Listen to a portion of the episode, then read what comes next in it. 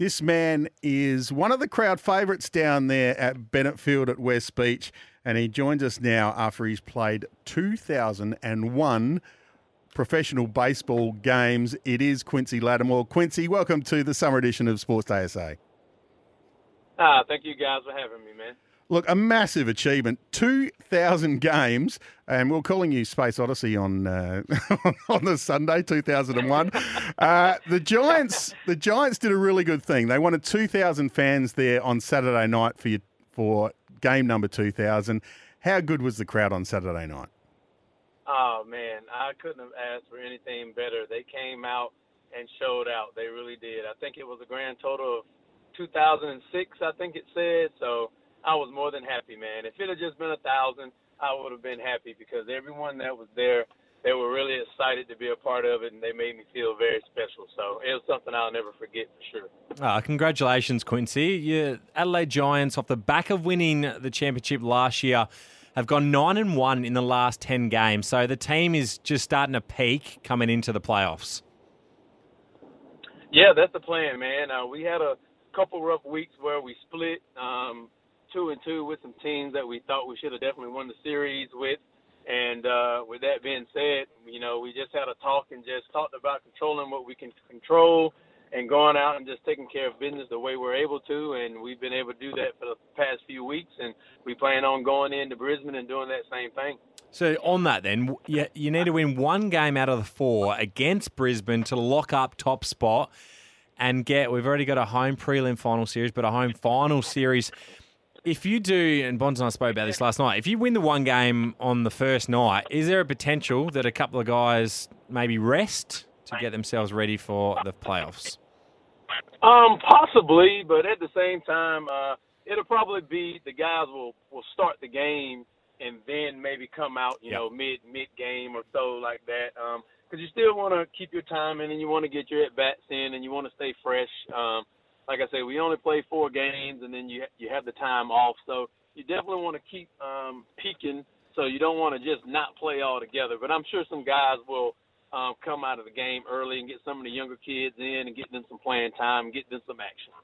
Yeah, I think Tank has controlled that really well, especially late in the season. And uh, you came out of the game Sunday uh, as well to give uh, Drew a, a, chance. It's it's been great. What the tough thing on the coaching staff, I think, for the final series is who's going to be the final nine to start the game because there's been some really good performances. Briley Knight's been fantastic.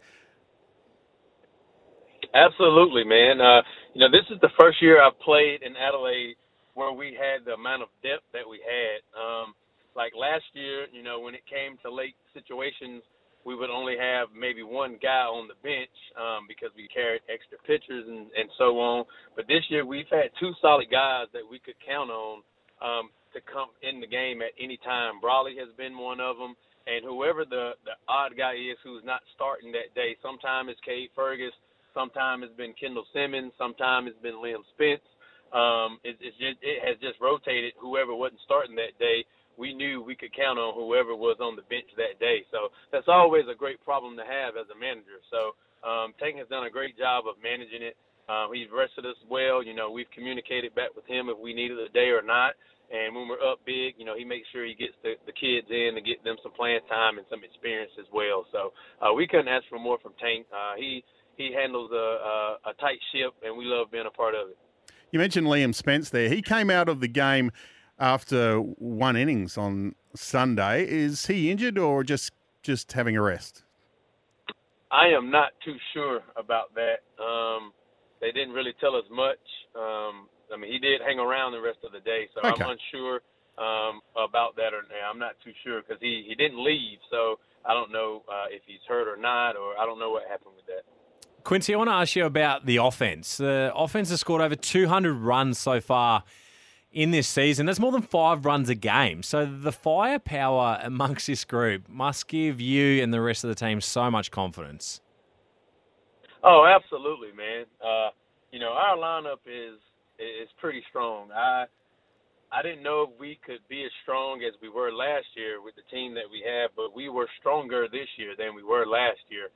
Um, and that just goes to credit um, Tank and Nathan Davidson for putting together such a great team um, from one through nine, man, we we can put up some runs. There there really isn't many weak spots in our lineup. If you know if if two three don't get it done, four and five will get it done, and so on. You know if they don't get it done, six and seven, the bottom of the lineup will get it back to the top, so we can get back rolling again. It has it has been a fun offense to be a part of. That's that's for sure. Yeah, certainly has been. And sorry, Bonza, the other one I wanted to just ask you about was your ace, Lachie Wells. Is he comfortably the best pitcher in the league at the moment?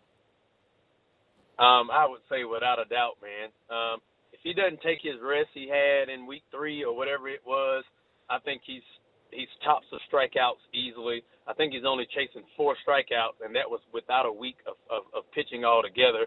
And then the week he came back, uh, he was on a limited pitch count and only threw four innings versus you know the five or six he would normally pitch. So in the in the innings he has pitched and for what he's done, it has been nothing but incredible, man. He has been amazing from week one and on. So it has been great to play defense behind him. You know he's gonna go out there and throw strikes, and you know let them put it in play, and if not, he's striking them out. So it has been a pleasure to play defense behind that.